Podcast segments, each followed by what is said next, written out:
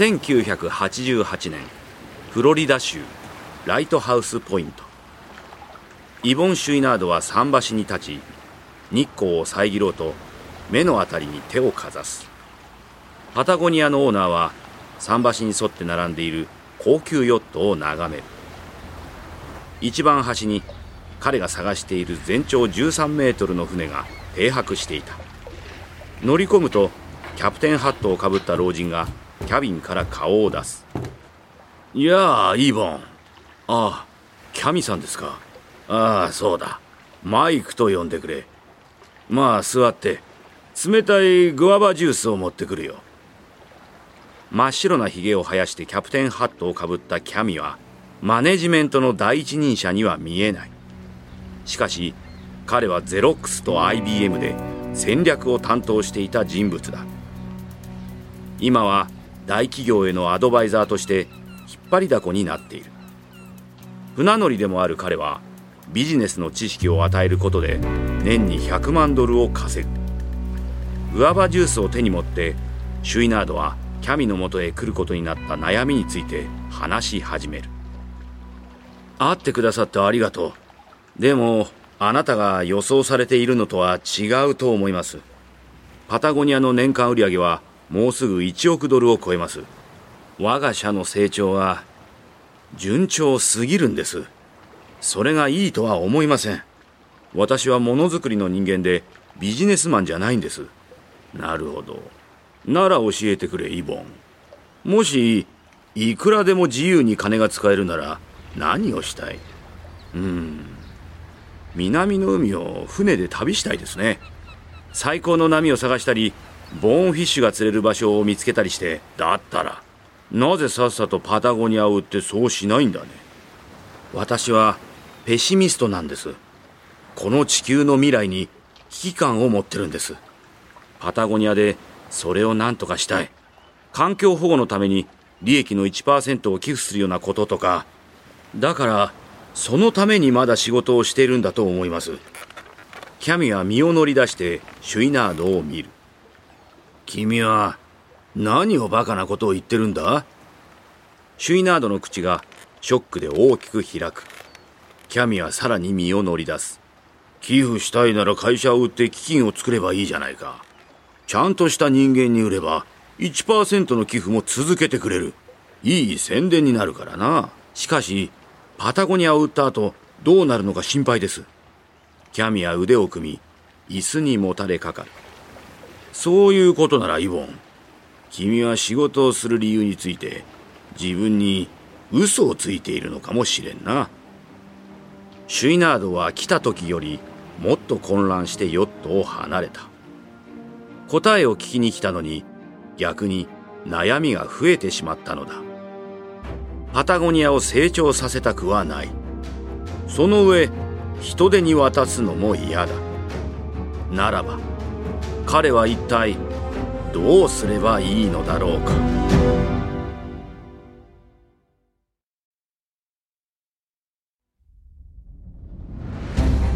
原作ワンダリー、制作日本放送がお届けするビジネスウォーズ。案内役は私春風亭一之輔です。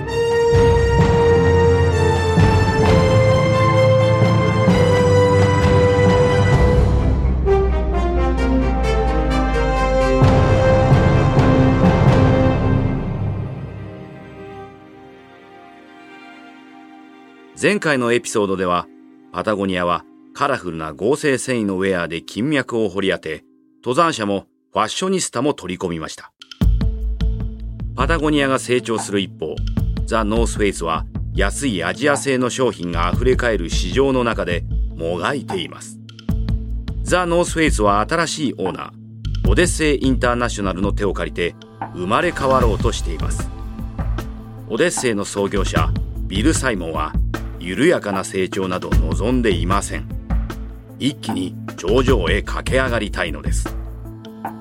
第4話、成長か地球の未来か。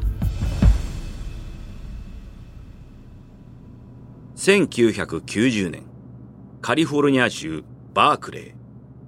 サイモンはザ・ノースフェイスの会議室でビジネスマンらしからぬ男の売り込みを聞いている。男の名前はスコット・シュミット。怪しい以外の何者でもない。シャツはズボンから出したまま、薄汚れた長い金髪はぐちゃぐちゃで、くたびれた野球帽をかぶっている。しかし、スキーの世界では伝説の男だ。彼はエクストリームスキーヤー。それも世界最高のエクストリームスキーヤーなのだ。ほんの少しのミスが命取りになるような切り立ったスロープを果敢に攻め、パウダースノーマニアたちをうならせている。しかし、どんなに喝采を浴びても金にはならない。そこでシュミットは命知らずという自身の評判をザ・ノースフェイスの助けを借りてお金に変えようとしていた。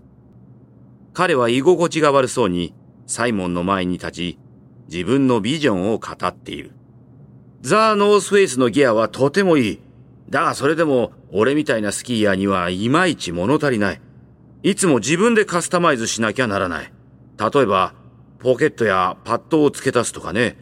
エクストリームスキーヤー用にデザインされたギアが欲しいんです。こんなやつ。シュミットはサイモンに手書きのイラストを見せる。明るい黄色と黒のスキージャケットだ。特徴について書き込まれたメモで埋め尽くされている。衝撃から体を守るアーマー。換気のためのいくつものファスナー。摩擦による生地の傷みが大きいポイントには丈夫な生地を使う。シープスキンの裏地をつけたサングラス用のポケットまである。まず手始めにこのジャケット、他にもアウターからベースレイヤーまで全ラインのアイデアとデザインがあります。極限にも対応できるラインナップ。名付けてスティープテック。サイモンはデザイン画をテーブルの上に置く。大変苦労して書いたのはわかるが、これは売れない。エクストリームスキー用のギアは需要が少ないからね。一握りの人間しかできないスポーツだ。シュミットは不利な状況を何とかしようと粘る。クロスオーバー効果はあるんじゃないでしょうか。普通のスキーヤーもエクストリームスキーの映画は好きだし、やりたいというやつにはしょっちゅう合います。ギアがかっこいいと思って、必要なくてもとりあえず買うかもしれませんよ。サイモンは椅子に深く腰掛ける。シュミットの言うことにも一理ある。自分の腕前を見せびらかそうとして、このウェアを着る人間がいるかもしれない。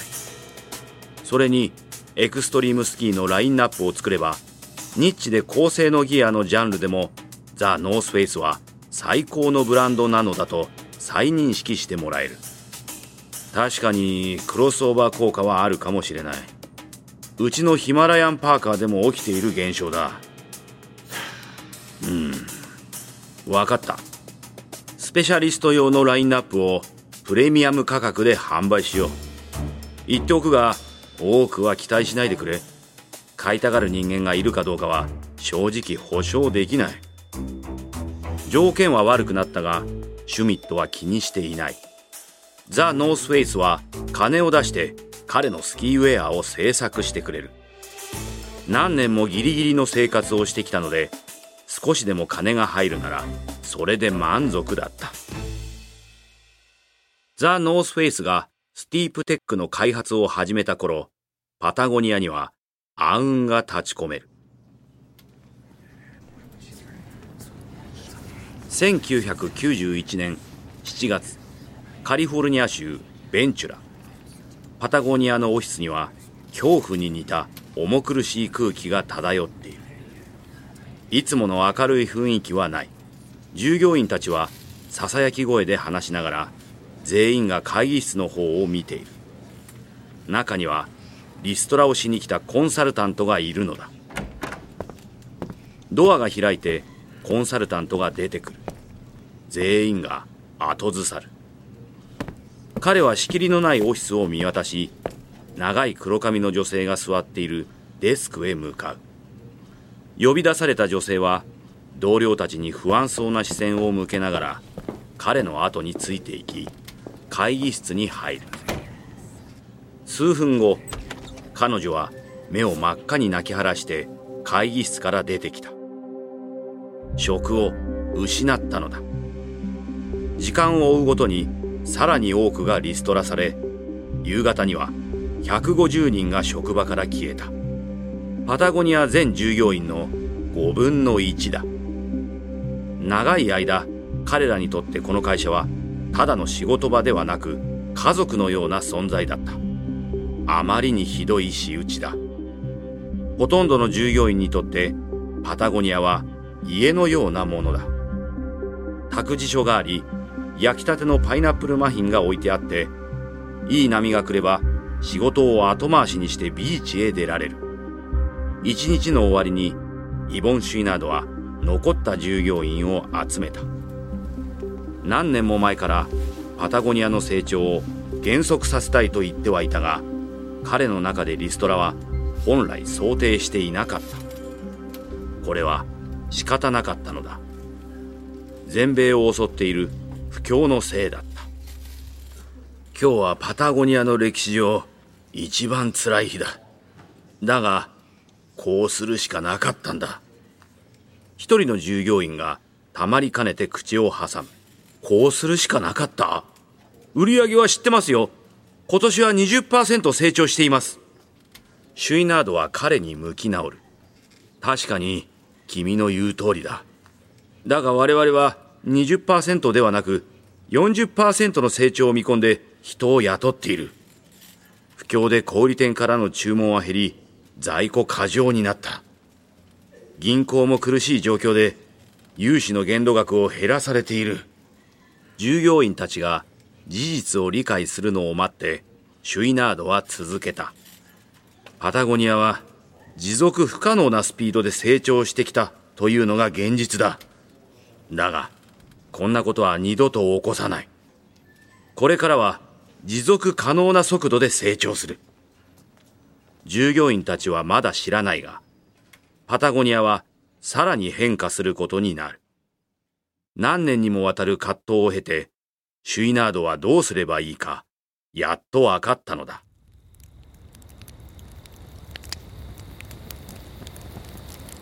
1991年夏の終わり、サンフランシスコ郊外。疲れ切ったパタゴニアの従業員たちが焚き火の周りに座っている。一日中、シュイナードに従ってマリンヘッドランズをハイキングしたのだ。この数週間、パタゴニアの52歳のリーダーは従業員たちをこのような旅に連れ出している。彼の新しいビジネス哲学を浸透させるためだ。星空の下、砕け散る太平洋の波の音をバックにシュイナードは話し始めた。短期の利益ばかり考え、とにかく成長すればいいという価値観の経済システムで自然は脅かされている。パタゴニアにも利益は必要だが成長は求めない。我々の価値観を優先し、売り上げを犠牲にしても構わない。炎に顔を照らされながら、シュイナードはさらに話を進める。環境への影響は最小限に抑える。与えたダメージは償う。売り上げの 1% もしくは利益の 10% の多い方を環境保護のために寄付する。夜が更けるにつれて、シュイナードはビジネス理論と環境保護論、そしてネイティブアメリカンの知恵を披露していく。イロコイ族から学ぶべきなんだ。彼らは7世代先の子孫まで考えて計画を立てる。100年先まで考えて、会社はやっと持続可能に成長できる。ロッククライミングでは自分をギリギリまで追い込むことができるが、超えることはできない。ビジネスでも同じだ。自分の限界を知ることが大切だ。全てを求める企業は早く消えてしまう。ビジネスには他のやり方があるのだと世の中に示さなければならない。話が終わる頃には、焚き火を囲んだ従業員たちの考えは変化していた。パタゴニアはもはやただの会社ではない。今までにないビジネスのやり方を発見するために、未開の地へと向かう冒険者なのだ。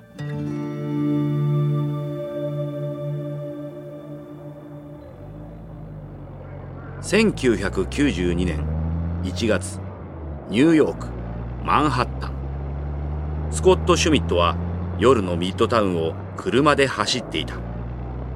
エクストリームスキーヤーは機嫌が良かった。去年の秋、ザ・ノースフェイスからスティープテックのエクストリームスキー用ウェアが発売され、売り上げは全ての予想を上回った。スティープテックはすでに会社のベストセラーになっている。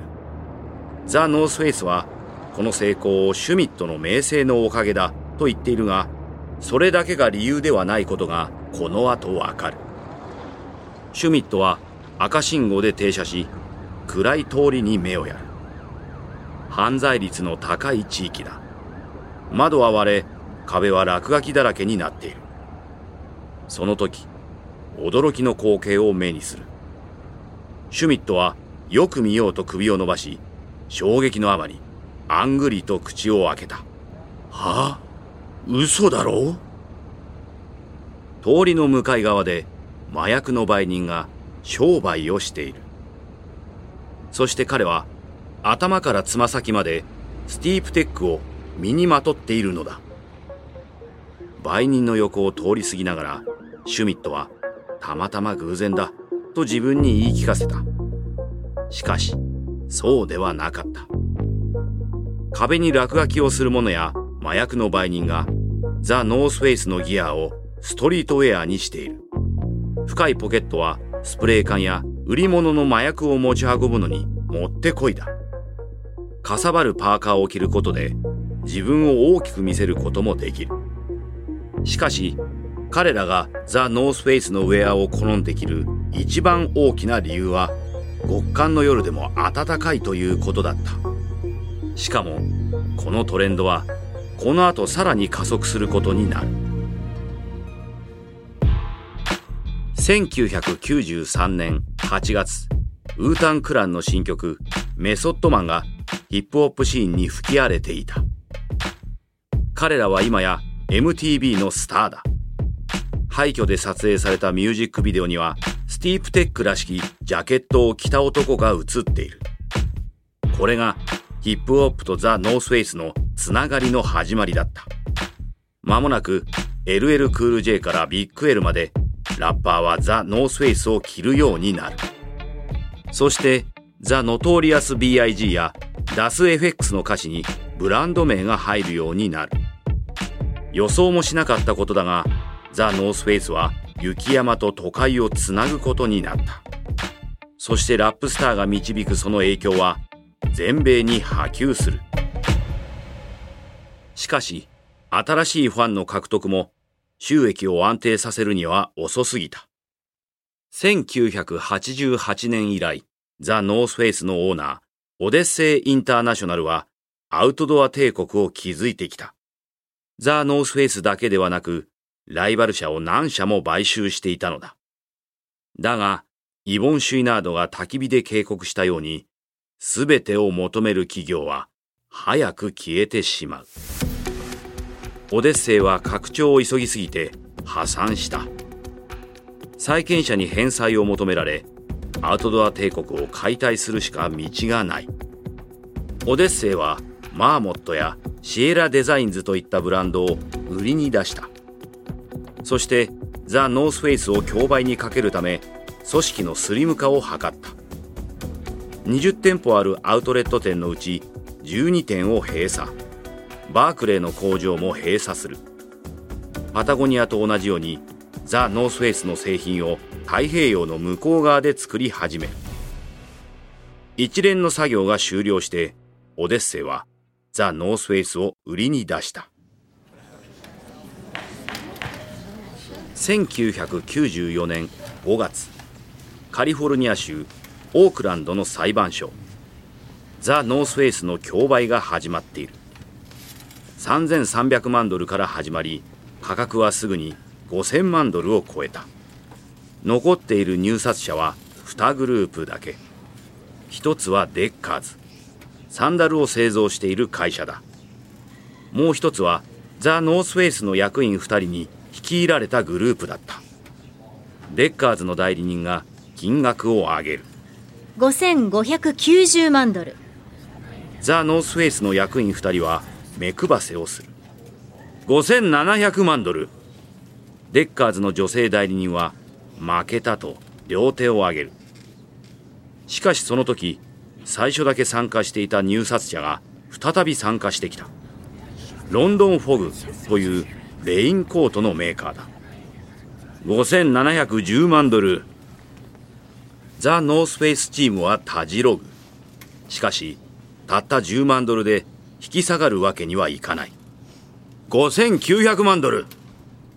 判事はロンドンフォグの代理人を見て、ゆっくりと木槌を上げる。他にはありませんか？決まりました。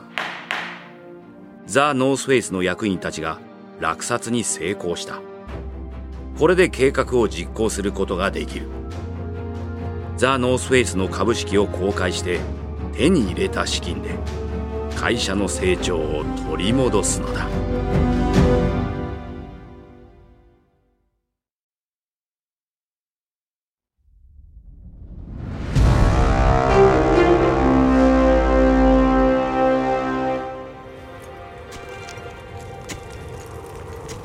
1995年7月、中央アジア、キルギス共和国。アメリカ最高のクライマー5人がプティサ山の頂に近づいている。5人はザ・ノースフェイスの資金で頂上を目指していた。新しいドリームチームを作るという話を聞いたときはとても信じられなかった。それが今では年間7万5,000ドルを支給され、ザ・ノースフェイスのギアを使って世界中の山を登ることになったのだ。手始めとして選んだのが中央アジアの辺境にある牙のように尖った峰だ。しかし頂上に近づくにつれて危険が高まってくる。黒い雲が彼らの周囲に立ち込める。雷鳴が轟く。ほとんど同時にドリームチームのメンバーリン・ヒルの背骨に刺すような衝撃が走る。彼女の髪が根元まで逆立っている。相棒のグレッグ・チャイルドが叫ぶ。伏せろ！リン・ヒルは体を小さく丸める。蜂の大群のような音が空気を引き裂く。電気だ。ドリームチームは辺境にある4000メートルの山で激しい雷を伴った嵐に巻き込まれてしまった。音が聞こえなくなるとクライマーたちは素早く動いた。雪に覆われた険しい斜面に取り付き、チャイルドはリンヒルにピッケルを渡す。これを使え。雷にやられる前に抜け出さないと危ない。ついてこい。雪の中、リンヒルはチャイルドに続く。しかしその時、他のメンバーが叫んだ。危ない。リンヒルが振り返ると、白い壁が彼女に向かって迫ってきていた。雪崩は彼女に襲いかかり、崖を下っていく。リンヒルはピッケルを振り回すが、柔らかい雪をどけるのが精一杯だ。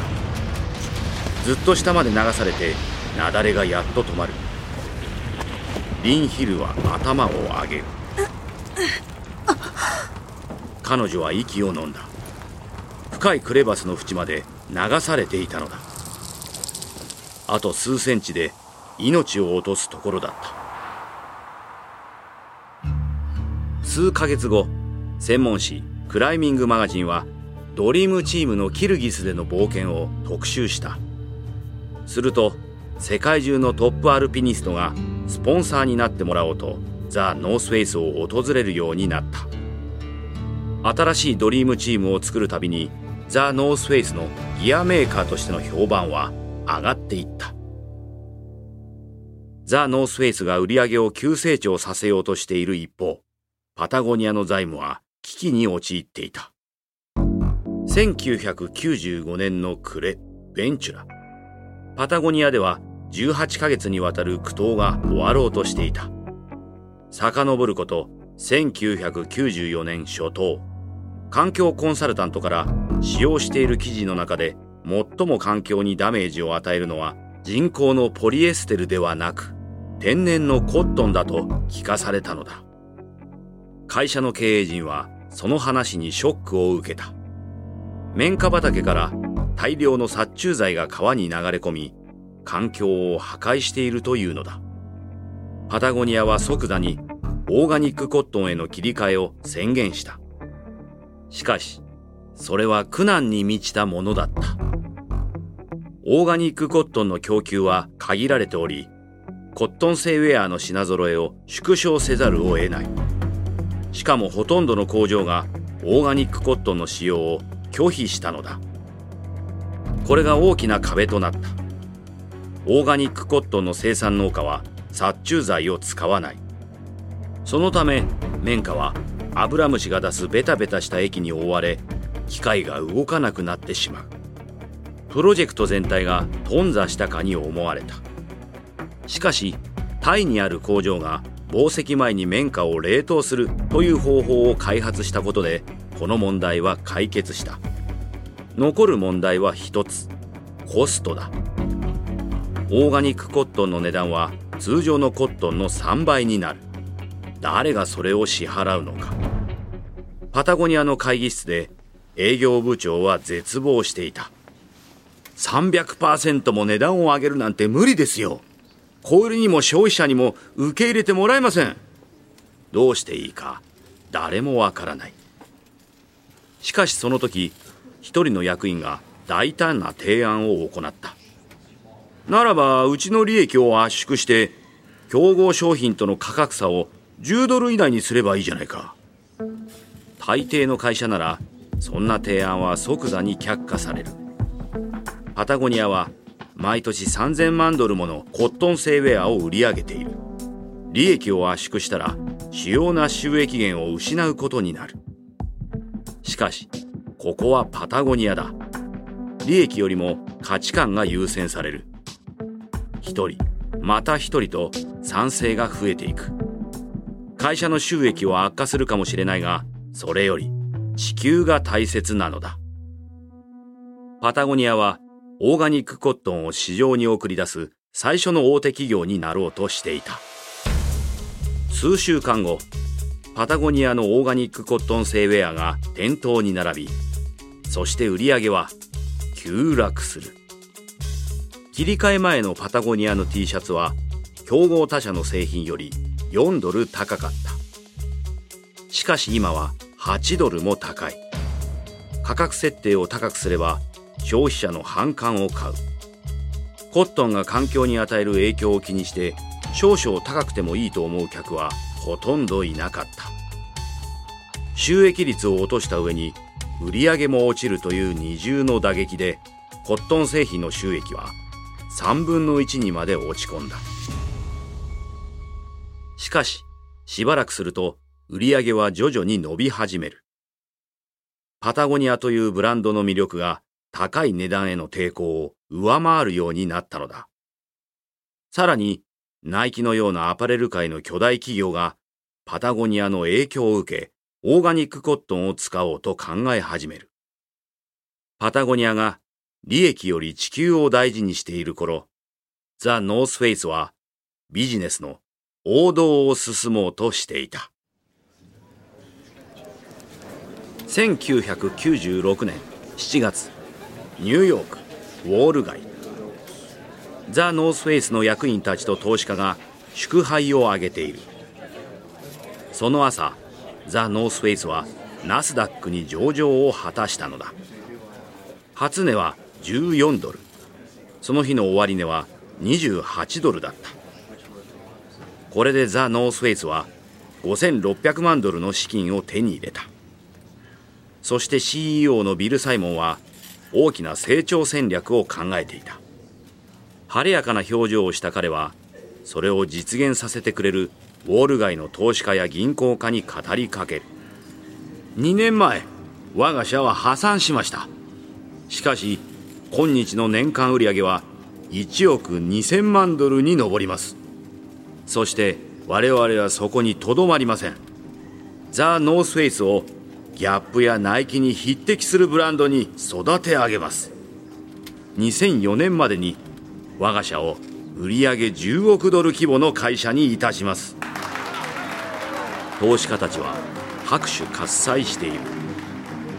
しかしこの発言はウォール街の期待値を上げてしまった。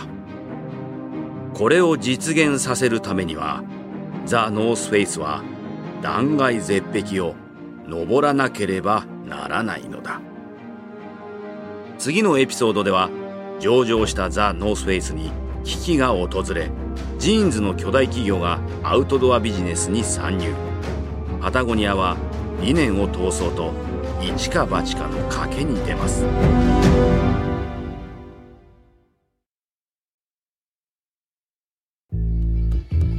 お届けしたのはビジネスウォーズザ・ノースフェイス対パタゴニアのシリーズ第4話です。ストーリー中のお聞きいただいた会話についてですが、私たちには当時の正確な会話を知ることはできませんが、できる限りのリサーチに基づいて構成されています。この一連のビジネスウォーズのオリジナル版ではデビッド・ブラウンがホストを務めましたが、この日本語版の案内役は私春風亭一之輔でお送りしました。脚本トリスタン・ドノバ、声の出演北川里奈、深夜プロデューサーおよび編集長カレン・ロー、編集および制作エミリー・フロスト、サウンドデザインカイル・ランダル、プロデューサー柴田修平、エグゼクティブプロデューサージェス・ラドバーン、ジェニー・ロウアー・ベックマン、そしてマーシャル・ルーイによりワンダリーのコンテンツとして制作されました。翻訳春山陽子、日本語版制作シャララカンパニー、日本語版プロデュースおよび監修、日本放送でお届けしました。